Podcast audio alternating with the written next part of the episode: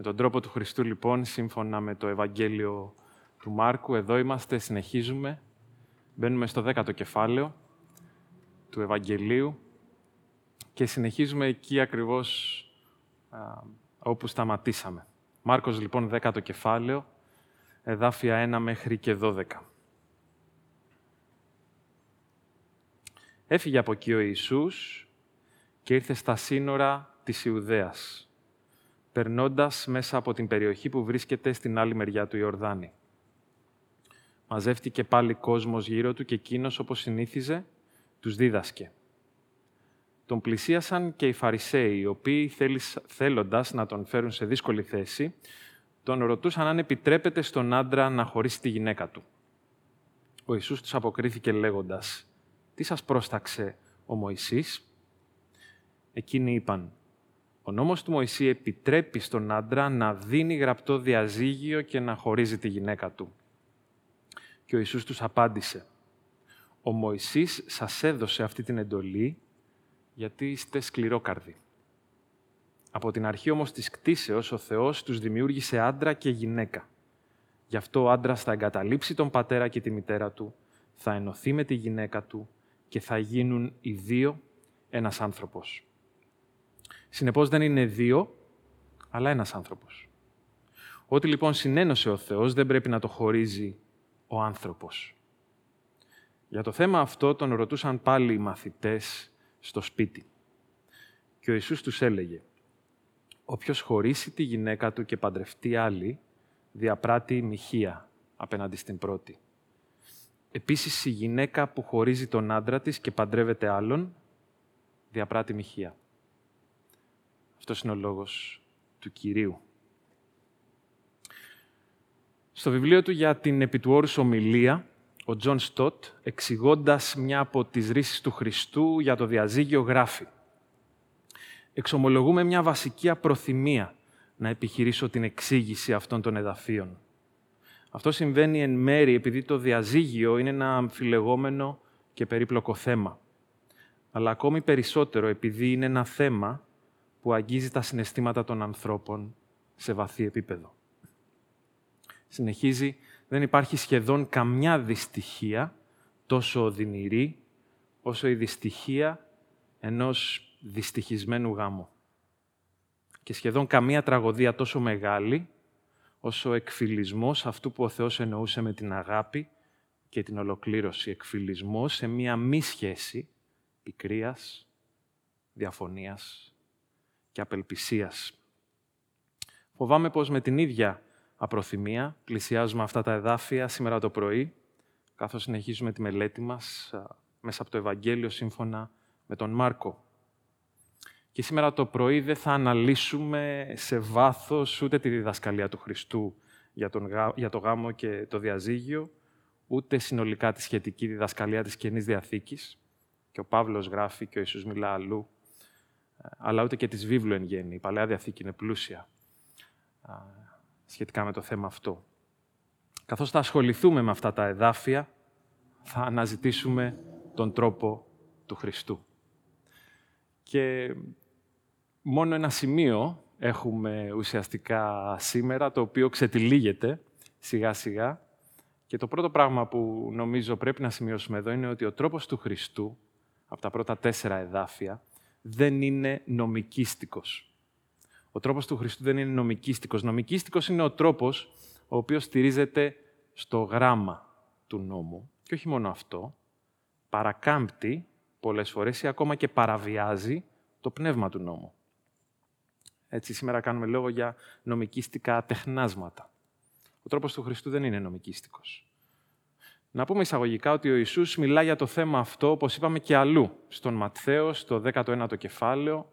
Εκεί αφιερώνονται επίσης 12 εδάφια, όπως εδώ στο Μάρκο. Αλλά και σε δύο άλλες περιπτώσεις πιο ευσύνοπτα μιλά ο Ιησούς για το θέμα, στην Επιτουόρους Ομιλία και στο Ευαγγέλιο του Λουκά, σε ένα κομμάτι που θα επισκεφθούμε αργότερα. Στο κείμενό μας η συζήτηση γίνεται ανάμεσα στον Ιησού και τους Φαρισαίους. Οι Φαρισαίοι έχουν έρθει στον Ιησού για να τον φέρουν σε δύσκολη θέση, όπως διαβάσαμε στο εδάφιο 2. Δεν είναι ειλικρινείς συνομιλητές, θέλουν να τον δοκιμάσουν, να τον παγιδεύσουν. Και η ερώτησή τους είναι διατυπωμένη στον Μάρκο λίγο διαφορετικά από ό,τι στον Ματθαίο. Στα δύο δηλαδή αυτά μεγαλύτερα κείμενα στα οποία ο Ιησούς ασχολείται με το διαζύγιο. Και η ερώτησή τους είναι παγίδα, καθώς ο Ιησούς βρίσκεται στην Ιουδαία, όπως μας πληροφορεί το πρώτο εδάφιο. Είναι το λάθος μέρος να συζητά κανείς για το διαζύγιο, καθώς είναι η περιοχή του Ηρώδη. Είναι η περιοχή του Ηρώδη, η περιοχή ενός ανθρώπου, ο οποίος έχει παντρευτεί, έχει πάρει για γυναίκα του, τη γυναίκα του αδελφού του. Και πράγματι γνωρίζουμε από τις γραφές ότι αυτός ο κίνδυνος είναι πραγματικός και βάσιμος, καθώς ο Ιωάννης ο Βαπτιστής πλήρωσε με την ίδια του τη ζωή το τίμημα αυτής της ιστορίας. Και η ερώτηση των Φαρισαίων αν επιτρέπεται ή έξεστην στο κείμενο στον άντρα να χωρίσει τη γυναίκα του προδίδει ότι ενδιαφέρονται αναζητούν μια νομική απάντηση. Άλλα λόγια, είναι νόμιμο. Έχω το δικαίωμα. Και στο Ματθαίο, αν δούμε την ίδια περικοπή από τον Ματθαίο, υπάρχει μια μικρή συμπλήρωση. Ο Ματθαίος, στο 19ο κεφάλαιο του Ευαγγελίου του, στο εδάφιο 3, γράφει «Επιτρέπεται να χωρίσει κανείς τη γυναίκα του για οποιονδήποτε λόγο». Πιθανόν αυτή η προσθήκη αφορά μια μεγάλη συζήτηση ανάμεσα σε δύο ραβινικές σχολές. Τις σχολές του Σαμάη και του Χιλέλ. Η σχολή του Χιλέλ θα έλεγε ότι είναι εντάξει για έναν άντρα να χωρίσει τη γυναίκα του για οποιοδήποτε λόγο. Και η ερώτηση εδώ ουσιαστικά που γίνεται στον Χριστό θέλει να διερευνήσει αν και ο ίδιος ο Ιησούς ήταν φιλελεύθερος στο θέμα του διαζυγίου. Και είναι πιθανόν ο Μάρκος να θεωρεί την ερώτηση αυτή, όπως τη διατυπώνει ο Ματθαίος δηλαδή, ολόκληρη, να τη θεωρεί αυτονόητη. Με άλλα λόγια, όλοι γνώριζαν ότι ήταν νόμιμο για έναν άντρα να χωρίζει τη γυναίκα του για κάποιους λόγους. Αν πάμε πίσω στην Παλαιά Διαθήκη στο Δευτερονόμιο, στο κεφάλαιο 24, εκεί στα πρώτα τέσσερα εδάφια, βλέπουμε αυτή την ρύθμιση. Το διαζύγιο ήταν επιτρεπτό. Θα ήταν ανούσιο να τον ρωτήσουν αν είναι νόμιμο να χωρίσει κανείς τη γυναίκα του εξαιτίας μοιχείας, παράδειγματος χάρη. Γιατί όλοι γνώριζαν ότι η απάντηση θα ήταν απερίφραστα θετική. Δεν υπάρχει λόγος να κάνεις μια ερώτηση όταν όλοι γνωρίζουν την απάντηση. Κάποιος ε, δάσκαλος, για να μας βοηθήσει να καταλάβουμε τι συμβαίνει εδώ, λέει ότι αν βρεθούμε μαζί για φαγητό και σε ρωτήσω ε, αν πίνεις, προφανώς δεν ρωτάω να μάθω αν καταναλώνεις υγρά, αν βάζεις υγρά μέσα σου, γιατί αν δεν το έκανες αυτό θα πέθαινες. Προφανώς όταν σήμερα κάποιος μας ρωτάει αν πίνουμε, καταλαβαίνουμε και εννοεί αν πίνουμε αλκοόλ. Όλοι το ξέρουν αυτό. Αυτό σημαίνει η ερώτηση. Και είναι πιθανό αυτό να συμβαίνει και εδώ με την αφήγηση του Μάρκου. Αυτό που υπονοεί εδώ ο Μάρκος, ο Ματθαίος έρχεται να το συμπληρώσει. Όταν γράφει ο Μάρκος δηλαδή αν επιτρέπεται στον άντρα να χωρίσει τη γυναίκα του, εννοεί αν επιτρέπεται στον άντρα να χωρίσει τη γυναίκα του για οποιονδήποτε λόγο. Ο Ματθαίος γράφει μετά τον Μάρκο και πιθανότατα αυτό είναι που ρωτήθηκε ο Ιησούς. Ο Ματθαίος το κάνει ξεκάθαρο. Και ο Ιησούς έρχεται στο εδάφιο 3 να απαντήσει με μια ερώτηση, όπως αγαπούσε να κάνει και σε συμφωνία με την εβραϊκή παράδοση που ήταν διαλεκτική, συζητητική. Τι σας πρόσταξε ο Μωυσής. Και εκείνοι είπαν, ο νόμος του Μωυσή, εδάφιο 4, επιτρέπει στον άντρα να δίνει γραπτό διαζύγιο και να χωρίζει τη γυναίκα του. Και αυτό είναι αλήθεια. Είπαμε, αν διαβάσει κανείς το Δευτερονόμιο, κεφάλαιο 24, εδάφια 1 4, θα δει ότι εκεί ε, ο νόμος αναφέρεται σε κάποιον ψόγο, σε κάποιο ψεγάδι. Αν υπάρχει αυτό, τότε υπάρχει δρόμος για το διαζύγιο. Εκεί ο νόμος βέβαια δεν σχολιάζει την πρακτική αυτή ως κάτι καλό, αλλά προϋποθέτει την ύπαρξή της. Σε κάθε περίπτωση δεν σήμαινε ότι οι Ιουδαίοι απαγορευόταν να κάνουν χρήση αυτής της διάταξης. Μετά ο Ιησούς αποκρίθηκε, ο Μωυσής σας έδωσε αυτή την εντολή γιατί είστε σκληρόκαρδοι προς την σκληροκαρδίαν ημών. Ο τρόπος του Χριστού λοιπόν δεν είναι νομικίστικος, αλλά, αλλά αφορά την καρδιά. Αφορά την καρδιά και απλώνεται σε όλη τη ζωή. Όπως έχουμε ξαναπεί, ξεκινάει από μέσα ο τρόπος του Χριστού και απλώνεται έξω, απλώνεται σε κάθε έκφανση της ζωής. Ο Ιησούς δεν επικρίνει τον Μωυσή, ούτε λέει ότι ο Μωυσής έκανε λάθος. Επιβεβαιώνει όμως ότι αυτός ο νόμος, όπως άλλωστε και πολλοί άλλοι νόμοι στην Παλαιά Διαθήκη, δόθηκαν εξαιτίας της σκληροκαρδίας των ανθρώπων.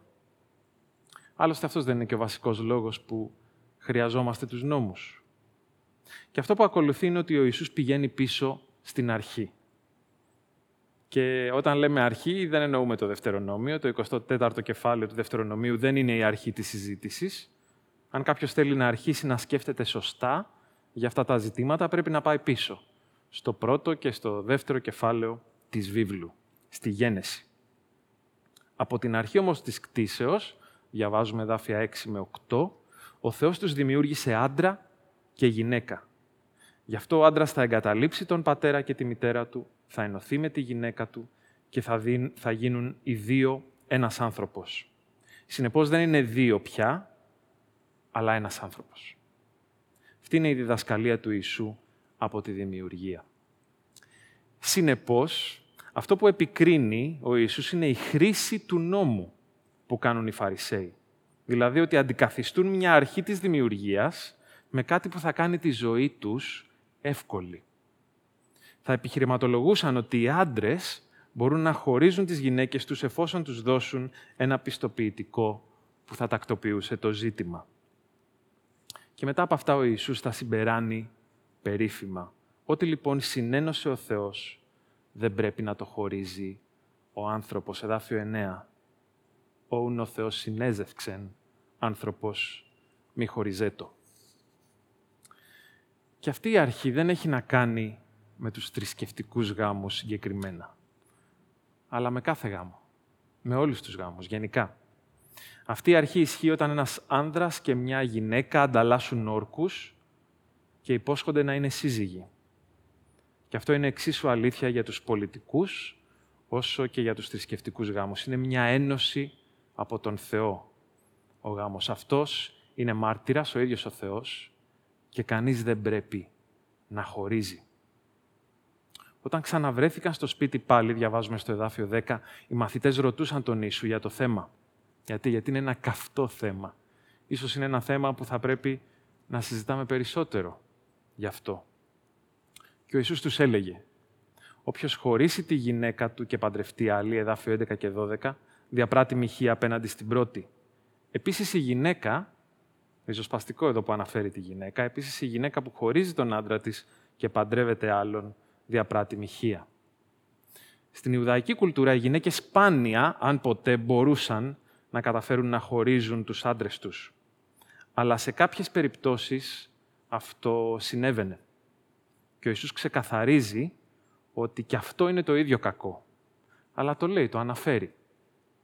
Ο τρόπος του Χριστού δεν είναι νομικίστικος, αλλά αφορά την καρδιά, απλώνεται σε όλη τη ζωή, παραμένοντας και σήμερα προκλητικός. Ακόμα και σήμερα ο λόγος του είναι προκλητικός. Γιατί; Γιατί υπάρχουν δύο τρόποι να ερμηνεύσει κανείς όσα λέει ο Ιησούς. Και ο τρόπος που οι περισσότεροι άνθρωποι ενστικτοδός σκεφτόμαστε για τα λόγια αυτά, ή διάφοροι ερμηνευτές γράφουν για αυτά, είναι να συμπεράνουμε ότι ο Ιησούς έρχεται εδώ έτσι να δώσει κάποια νομικά βουλεύματα. Νομίζουμε ότι γνωμοδοτεί με βάση τον νόμο. Αν το διαζύγιο δεν είναι έγκυρο για τον Θεό, τότε το ζευγάρι παραμένει παντρεμένο και οποιοδήποτε παντρεύεται ένα από τα δύο διαζευμένα μέρη είναι καταδικασμένος να διαπράξει μοιχεία, όπως και τα δύο αυτά μέρη που χωρίζουν, μοιχεία θα διαπράξουν, καθώς ο γάμος στα μάτια του Θεού δεν έχει διαλυθεί. Αυτή είναι η νομική προσέγγιση. Και η ερώτηση που πρέπει να κάνει κανείς σε αυτό το πλαίσιο, αν σκέφτεται ε, νομικά, είναι κάτω από ποιες συνθήκες, αν υπάρχουν, ένα διαζύγιο είναι νόμιμο, έγκυρο, στα μάτια του Θεού. Αν το διαζύγιο είναι έγκυρο ενώπιον του Θεού, τότε ναι, ένας επόμενος γάμος πραγματικά επιτρέπεται. Διαφορετικά αυτός ο μετέπειτα γάμος οδηγεί σε μοιχεία. Πολύ καλά όλα αυτά. Αλλά δεν φτάνουν εκεί που θέλει να φτάσει ο Ιησούς, στη ρίζα του προβλήματος. Μια άλλη προσέγγιση, λοιπόν, θα ήταν περισσότερο ηθική, θα λέγαμε, παρά νομική. Ή καλύτερα προφητική. Ας την ονομάσουμε προφητική. Και τώρα πρέπει να φύγουμε από τον Μάρκο και να πάμε στον Λουκά. Θα μας βοηθήσει αυτό. Στο 12ο κεφάλαιο του Λουκά βρίσκουμε ένα κείμενο το οποίο δεν έχει καμία σχέση με το γάμο και το διαζύγιο, αλλά μας λέει πάρα πολλά για το πώς ο Ιησούς προσεγγίζει τη διδασκαλία εν γέννη. Στο 13ο εδάφιο λοιπόν του 12ου κεφαλαίου, Λουκάς 12-13, διαβάζουμε ότι κάποιος από το πλήθος απευθύνεται στον Ιησού και του λέει «Διδάσκαλε, πες στον αδελφό μου να μοιράσουμε την κληρονομιά μας». Κληρονομικό δίκαιο. Τι βλέπουμε εδώ, ένα αίτημα για μια νομική απόφαση. Και ο Ιησούς αυτό απαντά. Κοιτάξτε την απάντησή του, πολύ ενδιαφέρουσα.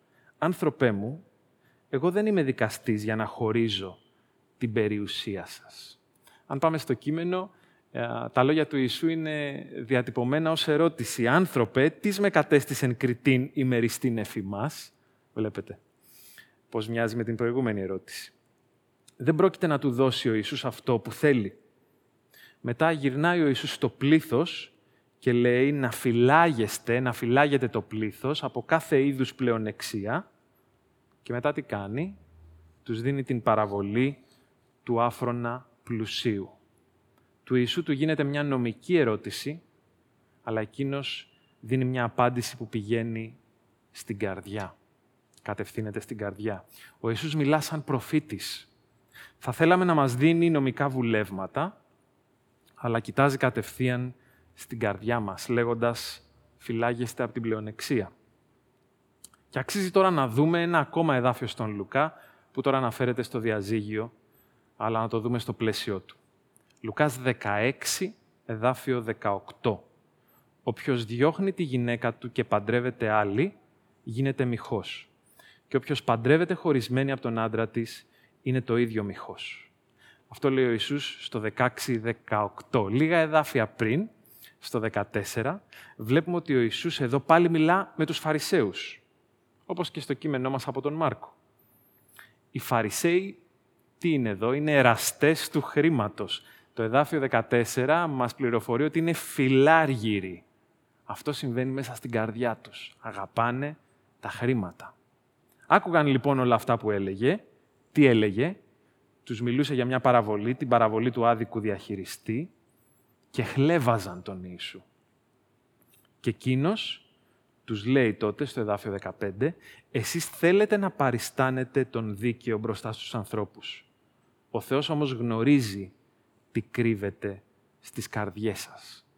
Γιατί αυτό που τιμούν οι άνθρωποι, το συχαίνεται ο Θεός. Αυτό είναι το πλαίσιο εδώ.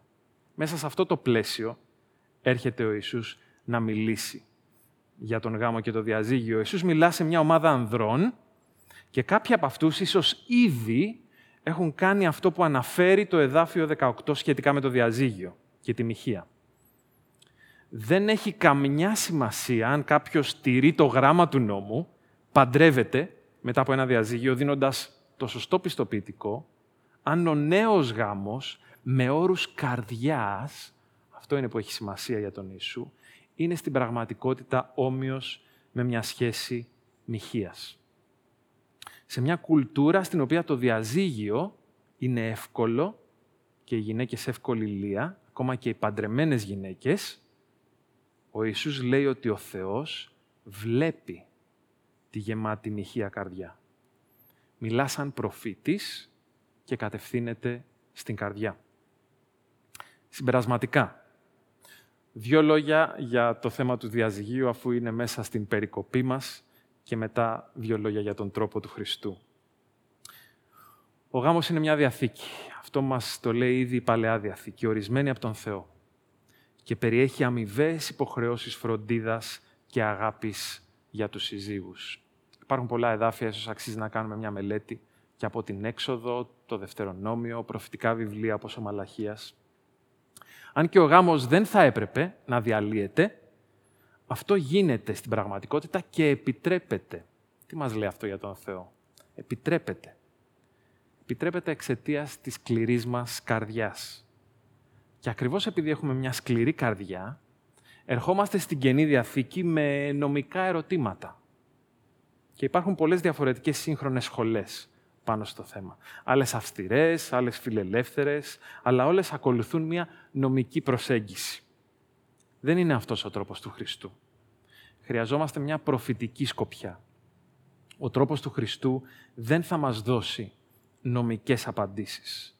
Πόσο μάλλον νομικίστικες, απαντήσεις δηλαδή που κολλάνε στο γράμμα του νόμου, ή νομικιστικές, θεολογικός όρος ο νομικισμός. Απαντήσεις δηλαδή που θα μας κάνουν να αισθανθούμε εντάξει απέναντι στον Θεό με τις δικές μας δυνάμεις, με κάτι που εμείς κάναμε.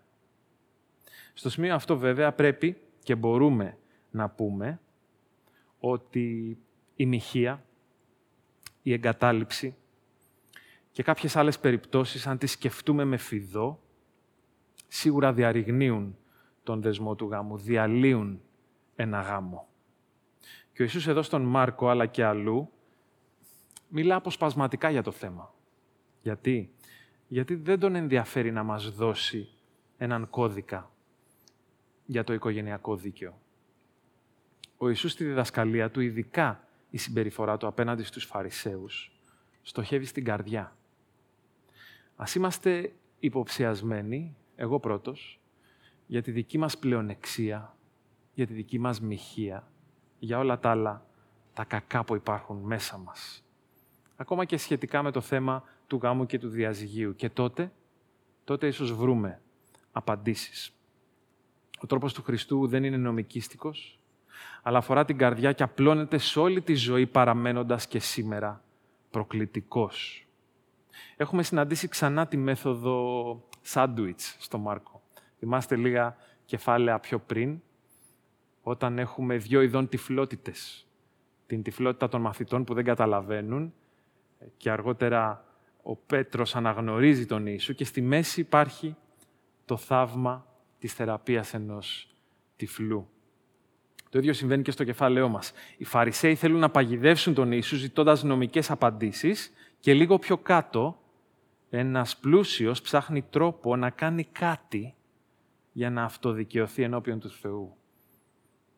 Νομικίστικες αναζητήσεις, νομικιστικές από την άλλη. Στη μέση όμως, ανάμεσα σε αυτές τις δύο προσεγγίσεις, υπάρχουν τα εδάφια όπου ο Ιησούς ευλογεί τα παιδιά. Τα παιδιά δεν έρχονται με ερωτήσεις στον Χριστό. Μάλιστα δεν έρχονται καν. Κάποιοι τα φέρνουν. Και αυτά βρίσκονται να απολαμβάνουν την αγκαλιά του Ιησού και την ευλογία Του. Ας αφήσουμε την αυτοδικαίωση σήμερα το πρωί και ας δούμε τις καρδιές μας. Ας στραφεί ο καθένας και ας δει μέσα του. Οι καρδιές μας, οι μαύρες, αλλάζουν μόνο σε σχέση. Μόνο σε σχέση αλλάζουμε. Σε σχέση με τον Θεό. Ο Θεός είναι αυτός που μπορεί να μας αλλάξει. Ο Ιησούς Χριστός ήρθε στον κόσμο για αυτόν ακριβώς το σκοπό. Δεν ήρθε ως νομικός, ούτε ως δικαστής, αλλά ήρθε για να μας επανασυνδέσει με τον Πατέρα μας, να μας ανακηρύξει παιδιά Του, αδέλφια δικά Του. Και αυτό ακριβώς πετυχαίνει στο Γολγοθά. Και αυτό που ο Θεός συνενώνει στο Σταυρό δεν πρέπει ούτε μπορεί να το χωρίζει ο άνθρωπος. Ο Κύριος να ευλογήσει το λόγο του μέσα μας